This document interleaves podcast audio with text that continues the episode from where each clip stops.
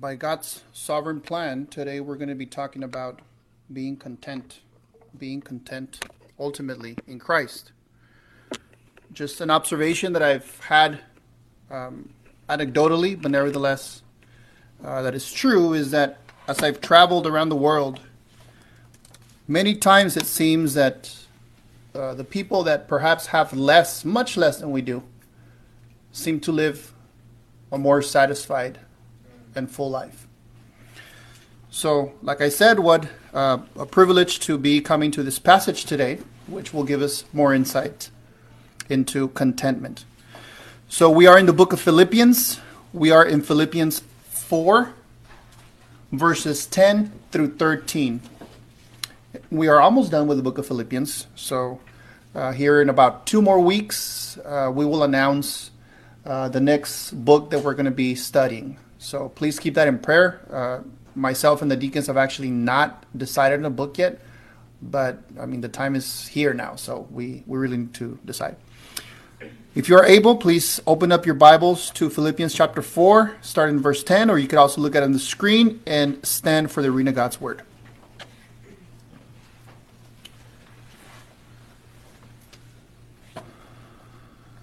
The inerrant and infallible Word of God reads I rejoiced in the Lord greatly that now at length you have revived your concern for me. You were indeed concerned for me, but you had no opportunity. Not that I'm speaking of being in need, for I have learned in whatever situation I may be content. I know how to be brought low, and I know how to abound. In any and every circumstance, I have learned the secret of facing plenty and hunger abundance in need. I can do all things through him who strengthens me. This is the word of the Lord. Let us pray. Heavenly Father, thank you so much for your word, for your word is truth, for your word guides us. It's like a lamp unto our feet that we can uh, use it as light into our lives, into our everyday living, into our minds, into our hearts, so that we may be realigned to your will and that we may learn who you are more and more. Speak to us today, Lord. I ask this in Jesus' name. Amen. You may be seated. Okay, so the theme of chapter 4 of Philippians. Remember, we need to exercise some discipline as we're reading through the scriptures so that we have an idea of what a book is generally about, a chapter is generally about, in certain sections of scripture. Chapter 4 of Philippians by and large, has the theme of Paul telling the Philippians as he is saying his goodbyes to them to stand firm, hold the line, don't fold, don't be discouraged, right? Tying that notion of encouraging the Philippians throughout his letter. This passage that we just read today is one of the ways that it has application in not becoming discouraged when the practical day to day resources are not abundant. Right? So, this is a very practical application. How does Paul deal with him being in jail and having little resources? What is his attitude?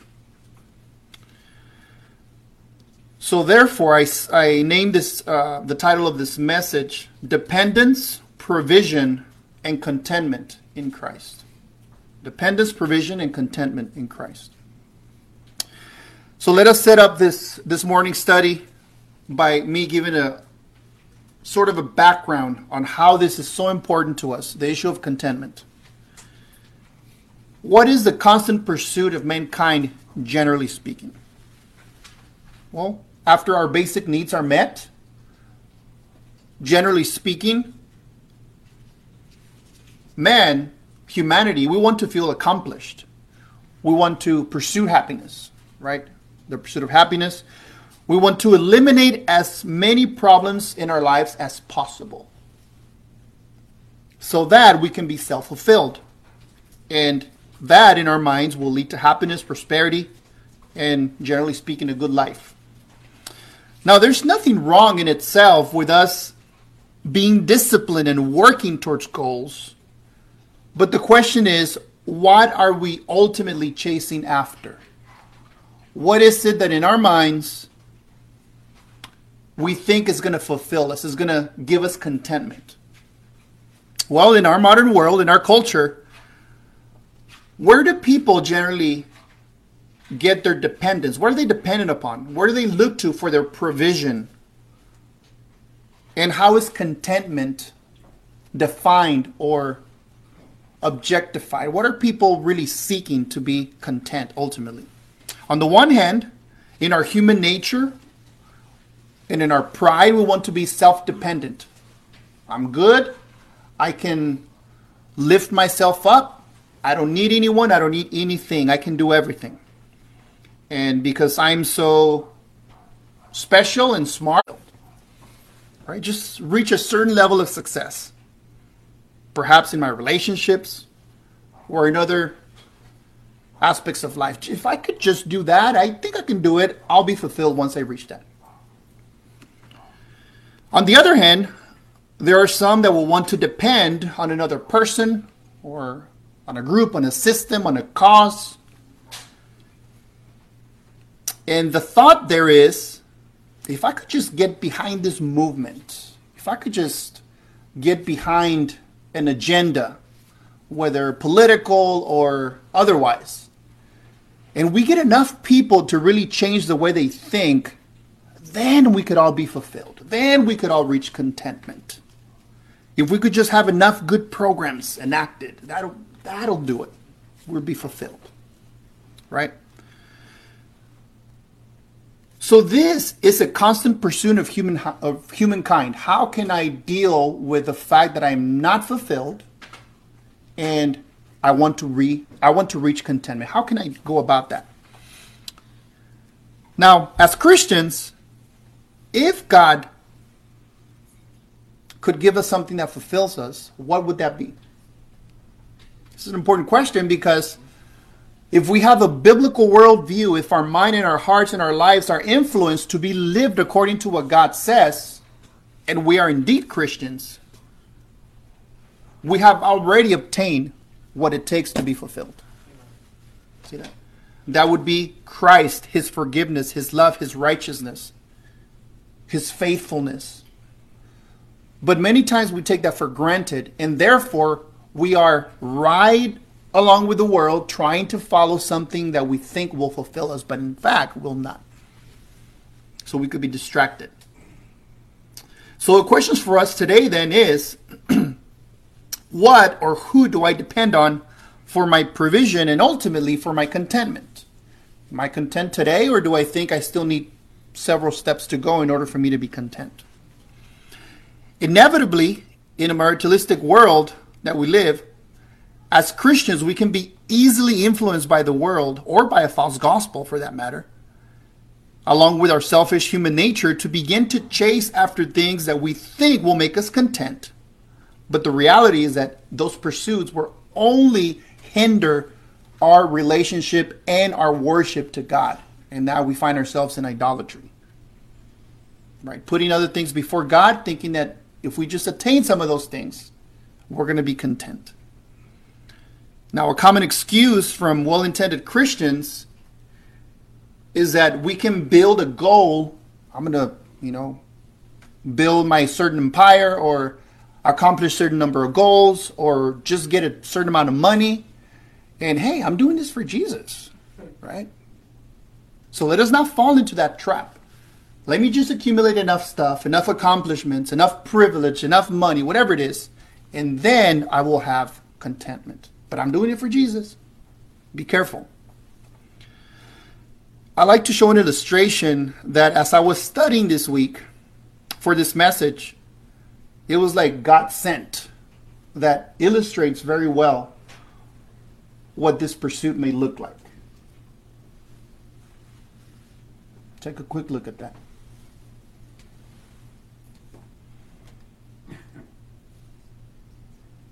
Rest in peace. Play it again. and I'll put my little commentary here. See, he's chasing after something. He's relatively well taken care of. And as he see, expends all his life trying to pursue something that he'll never reach. And all of a sudden, your time's up. You're gone. See that? You could go back. So this illustration I thought was very powerful because if we are honest with ourselves, all of us are either in that type of pursuit or we will be or we have been. The question is are we aware of that? Right? Are we aware that we might be chasing or we are chasing something that we think is going to bring us contentment, but in fact it will not? In the US, there has been many in-depth studies regarding the happiness or fulfillment of people. And throughout recent decades, there's been more and more data to get a glimpse, an idea of are people content, specifically here in the US, let alone the world, but just in the US. To a large extent, we cannot ignore the fact that as people have met their needs of shelter, food, safety, and even some luxuries, right, compared to other countries, that forms the strong foundation to have a society that feels happy, feels content, right? To a large extent, that's true. However, ironically, what these studies throughout the decades have found is that as economic prosperity has increased, it appears that the measure of happiness of the US population has decreased. See? There's a certain point when our basic needs are met. You know, we're not really worrying about what I'm going to eat today. We're kind of have that taken care of. But then, due to the stimulus of us thinking we need so much other stuff, all of a sudden, our happiness, our contentment starts going down and down and down and down. It doesn't matter if we have more prosperity. This is well documented in an article by the Washington Post published in 2018, which cites various sources, various studies, and I'll summarize to you in four points. First point according to a chief economist at the Decision Economics Company, Alan Sinai, he says that as of July 2018, the U.S. saw the largest and longest economic expansion in U.S. history. Sure, there's details that could be debated, but by and large, the data shows that great prosperity. Yet, according to the General Social Survey given by a highly regarded public opinion research company, it showed that yet Americans reported a sense of being more unhappy throughout the decades and the peak of that economic success. Point number three Americans on average rated themselves, quote, just a hair above pretty happy. Like, eh, I'm okay, but I'm not really that happy. Which is a significant decline from the nation's peak happiness, which occurred right around the mid 1990s, incidentally, after coming out of a recession. So, some factors now that influence people being less content, this is interesting because to some extent it affects all of us. Get this some factors that affected people not being content were the effects of social media. Why? Because social media gives us a false sense of being in communion, being in companionship. But people are actually isolated, they're really not social. A second thing that contributed to this was the opioid crisis, heroin, and other extremely addicting painkillers. Right? Something's wrong. People are feeling depressed, lonely. They have a false sense of companionship, so they turn to drugs and painkillers. And thirdly, which kind of goes hand in hand with all this, a poor lifestyle choice of bad health, junk food, no exercise, not taking care of our bodies, right? And there we are. So would we would think that economic prosperity would lead to thanksgiving and fulfillment, right? In in general. But as this studies have indicated, that's not the case. The human heart is never satisfied with what the world has to offer, which that is a biblical concept. So there's nothing new under the sun. Scripture already tells us that. Now, the last point I'll make on this, as we set up the, the sermon for today, is that This data is from 2018. Note, 2019 and 2020 are not part of that. Can you imagine what the survey results are going to say when the 2020 data is published? I don't think it's going to be any better, right? Matter of fact, it's going to be significantly worse. So then, what does that tell us?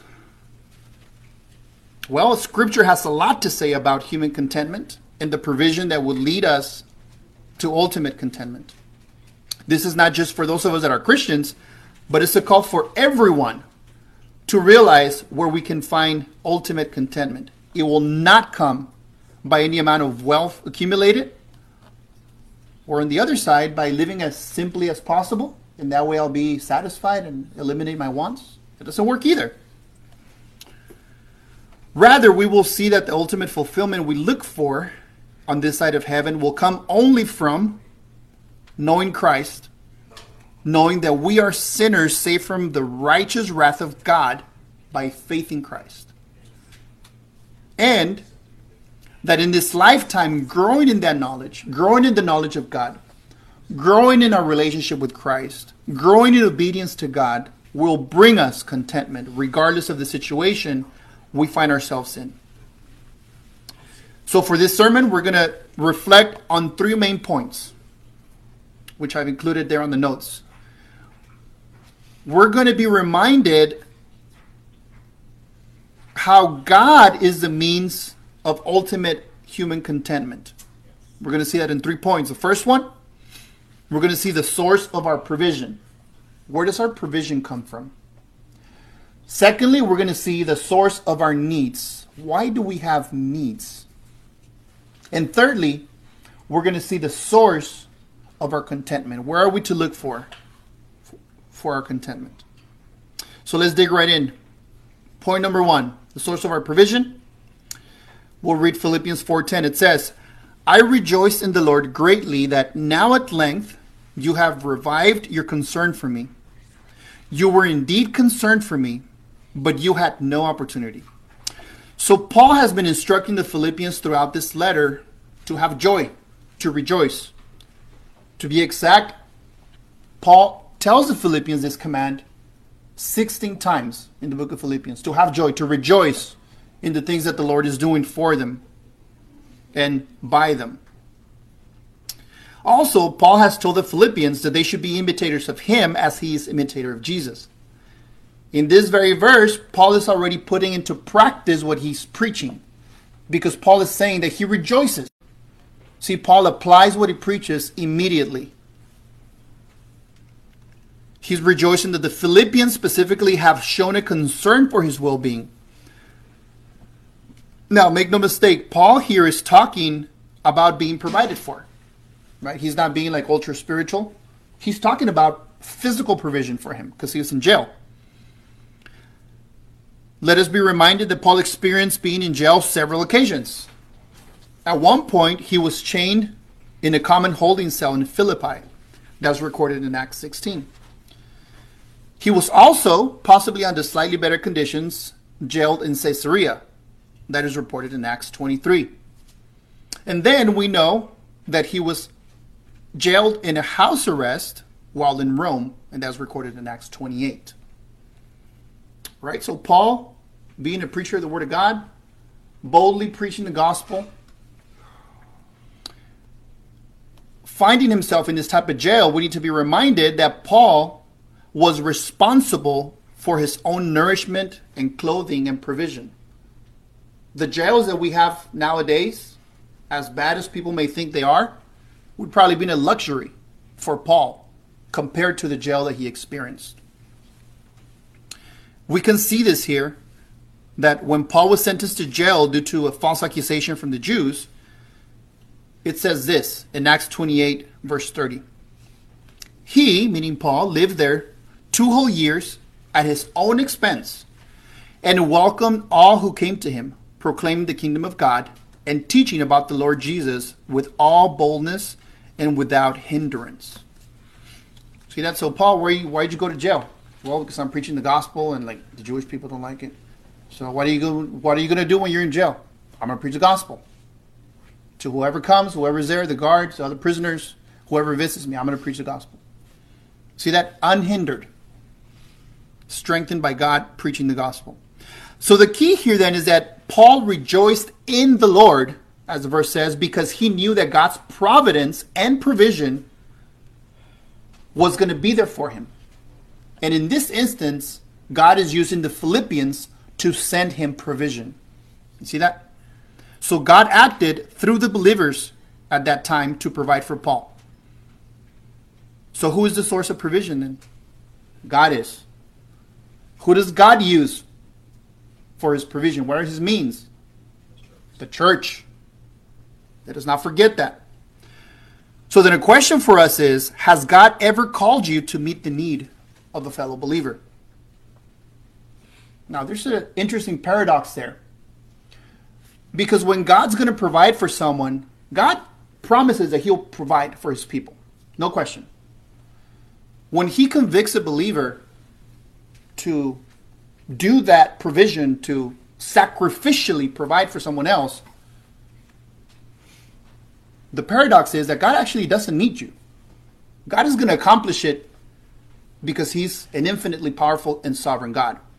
However, if we disobey because of our pride and our selfishness, we will be in disobedience and we will be missing out on the blessing of God using us. You see that? God don't need you. But if you know there's a need and you don't step up, and God has convicted you to provide for that need, you will suffer consequences. Which is not that God is going to smash you or kill you, nothing like that, but nevertheless, it'll hinder an opportunity for you to have that tight fellowship with your brothers that you're helping and with God, knowing that He used you.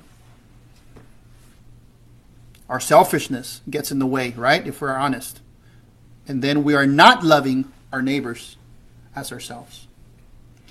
So then the key there is that God is the provider. He will provide.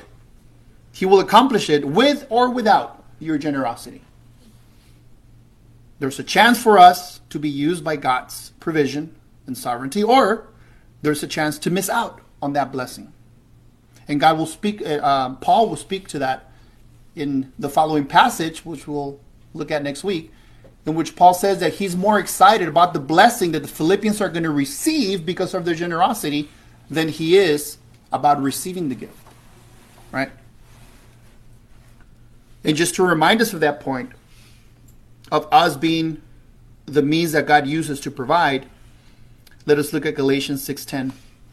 It says, "So then, as we have opportunity, let us do good to everyone, and especially to those who are of the household of faith." See that? Provision from God, he uses his people to accomplish it. And we should be in touch, in communion with God through His Holy Spirit so that when opportunities come up, we act upon it. Okay? I often like to remind ourselves in our, especially our, our, uh, our brothers that we have candid conversations with, is that I learned something very valuable one time from a pastor where there was a need in the church, and someone said, um, "Well, yeah, you know, there's this financial need, and uh, we should pray for it. And the pastor said, mm, No, we're going to pick up an offering for this need, and uh, whatever's left, uh, we'll trust that God will provide. So they did just that, and by the end of the offering pickup, there was more than what was needed. And then they did a prayer of thanksgiving. See that? So let us be convicted by that, brothers and sisters and know that God calls us to be used. Leads to the second point the source of our needs. As human beings, we need things, right? Philippians 4:11 says, "Not that I'm speaking of being in need, for I have learned in whatever situation I am to be content." What does that mean? Paul says that not that he is in need. The Greek word there, need, hysteresis, it means the state of needing something that is absent or unavailable. something that is just not there that you need. Paul is saying that's not the case. Paul is not saying, Woe is me, I'm suffering, I'm in such great need. Paul is not saying that. So, matter, matter of fact, he's saying, God has provided. Right? I'm, I'm not, God has not been unfaithful to me. God has provided. God has taken care of his needs in the past, and at this point now, he's going to use the Philippians to take care of his needs. That's what Paul is saying. With that said, what is the source of our human needs, just generally speaking? To that, there's a famous model that demonstrates this. It's a model purely from a sociological point of view, but nevertheless, it's worth being familiar with. Maslow's hierarchy of needs. He divided into three basic types of needs. First is basic needs. That's you need food, nourishment, uh, shelter, and, and you need safety, right? You can be scared running for your life 24 7. That really would hinder you. So that's basic needs. Then the second tier of needs would be psychological needs. That's where our interpersonal relationships comes in, as well as our sense of esteem. Like we need to be uh, sure that we have some sense of belonging, sense of um, purpose. Like, what, what am I going to do? I need something to do to feel um, esteem. And then at the very top, once those other needs are met or someone met, would be self fulfillment needs. That's where like ultimate contentment comes in. And that would be, in his own words of, um, of Maslow, says, achieving one's full potential. Then you'll be content. Right? Now, two quick comments about that. One is that it is undeniable that the hum- that us as human beings we have physical and non-physical needs. That's that's a fact. While food, shelter, safety are essential for living, the second thing we should remember is that ultimate contentment will be impossible unless we realize that our ultimate need is spiritual, not physical. How do we know that? Well, we go to Scripture. That's where we get our source of wisdom. Ecclesiastes 3:11 reads as follows: He has made everything beautiful in its time. Also, he has put eternity into man's heart, yet so that he cannot find out what God has done from the beginning to the end. So, the source of our human needs then is the fact that we are extremely dependent creatures because we have physical needs, right? And the Creator has placed eternity in each of our hearts. So, if we don't realize that our ultimate means of being fulfilled is spiritual, we're going to be chasing thing after thing, cause after cause, movement after movement, miracle after miracle, and we're never going to be satisfied. Because our ultimate fulfillment would come from knowing that our need is spiritual. Now, Paul says that he has learned to be content. Learned. What does that imply? Well, that is not something that came naturally. That the first time he got beat up and humiliated and left us dead. He was like, oh, okay, well, I'm cool with that. No, he said, I learned to be content. How does one learn to be content? It's really easy to be content when I'm relaxing in my AC house with plenty of food in the fridge. That's easy to get used to that. So then, Paul says that he has learned to be content because he has been exposed to both extremes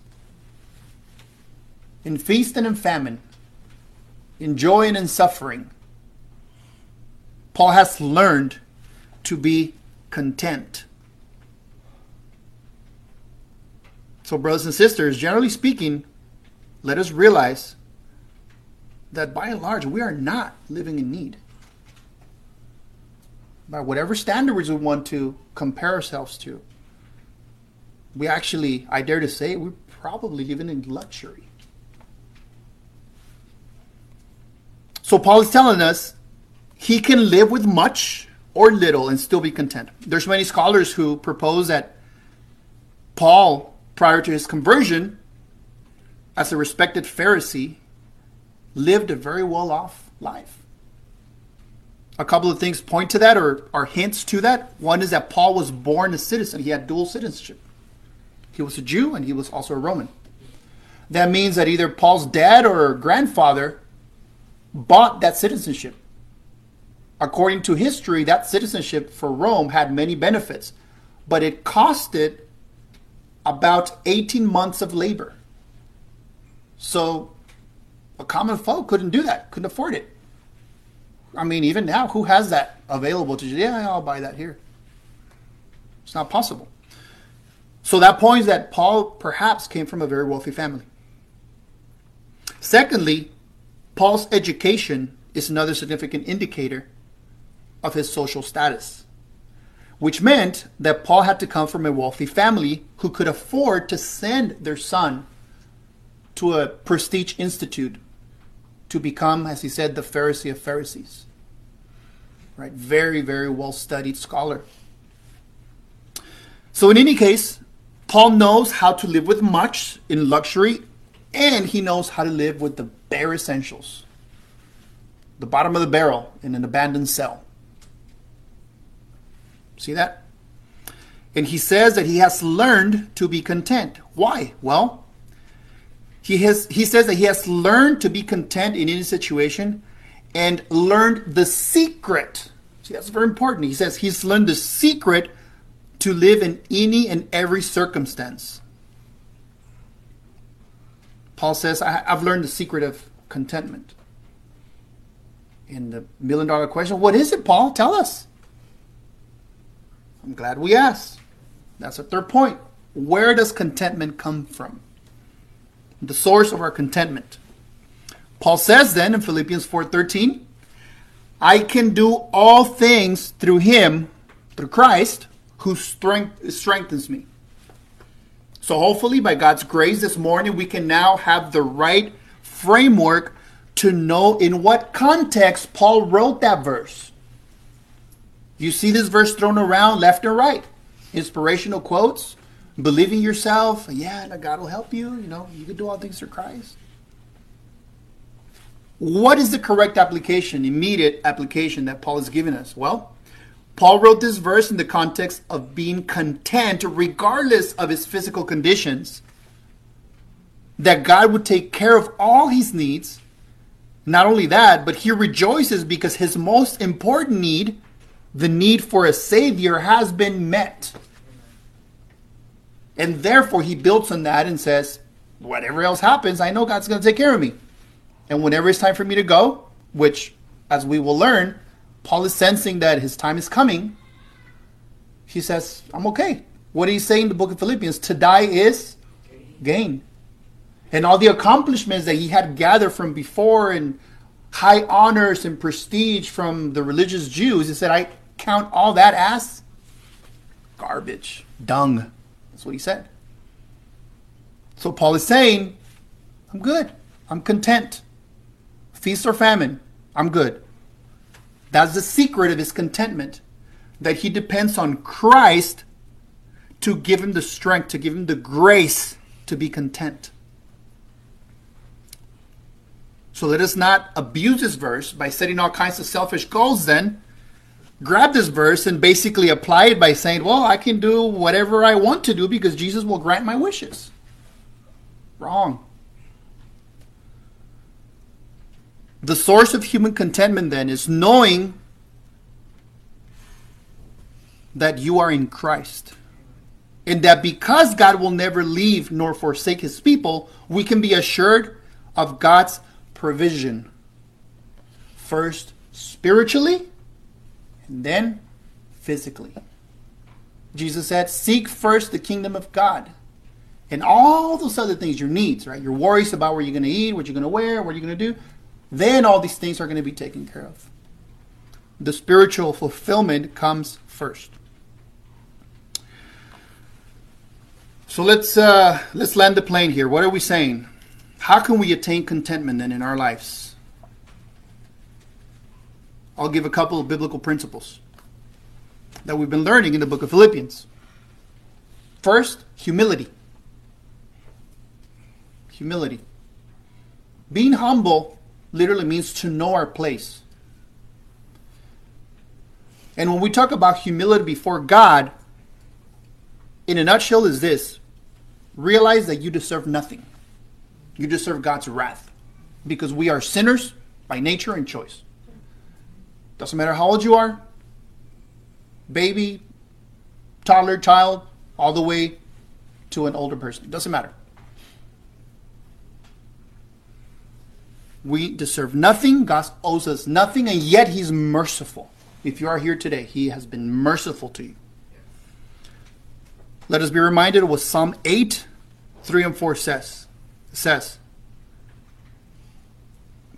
the psalmist is speaking. He says, When I looked at your heavens, the work of your fingers, the moon, the stars, which you have set in place, what is man that you are mindful of him? See that? God is powerful. God is self sufficient, self existing. He said it doesn't need us.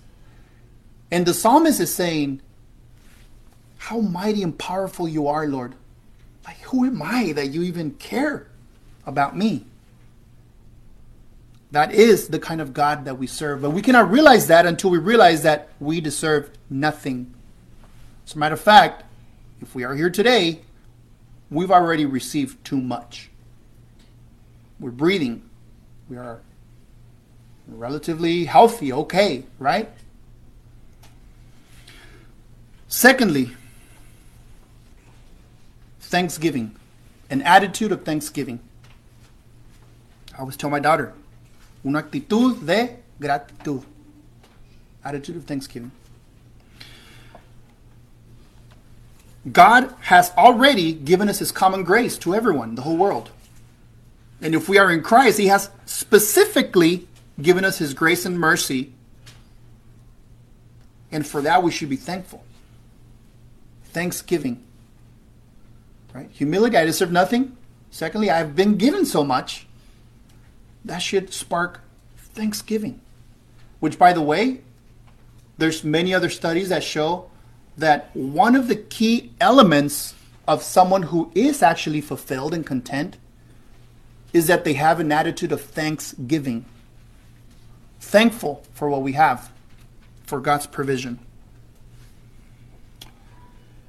And then, lastly, the third point that is a biblical principle for contentment would be that true contentment is spiritual in nature. The reason why Paul was not in distress over his situation is that he knew that God is a faithful provider. The reason for his certainty that God is a faithful provider was that Paul's contentment consisted of first spiritually content and then materially content in whatever circumstance. He was okay with whatever came. So Paul's rejoicing and contentment in Christ did not come because of his physical conditions. Paul's physical conditions were horrible. He was given an unfair trial by the authorities. He was thrown in jail multiple times, which was not a comfortable jail like the ones we probably have today. That would be a bad comparison. He was beaten. At one time, he was led for dead. He was rejected by his own people. And then specifically, there was one time, which is the only time that we see Paul in a prayer asking Jesus to heal him, physically heal him. Because he had a thorn in the flesh. We don't know what it is, but certainly Paul says he was very grieved by that physical illness. And he asked Jesus if he could heal him. What did Jesus tell him? Blab it and grab it, claim it and have it? Jesus said no. Get that? Jesus told Paul, My grace is sufficient for you. Amen. What does that mean? Grace, I think of it in two aspects. One is that God gives us what we don't deserve, we're blessed. And secondly, is that God's grace gives us the strength to deal with whatever it is that we're dealing. And because of that, then the peace that surpasses all understanding will come. We learned that, right? A couple weeks ago. And on that foundation, Paul is saying, I've learned to be content. It's all right. In whatever circumstance, I've learned to be content.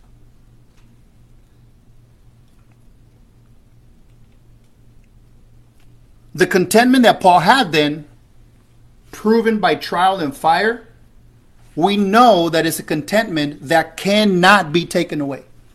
Even if it's discouraged or feeling physical pain, as he probably was, discomfort, physical discomfort.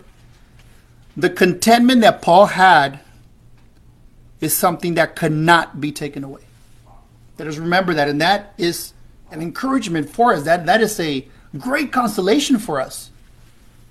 That when we trust Christ truly and we abide in Him, our joy, our contentment cannot be taken away.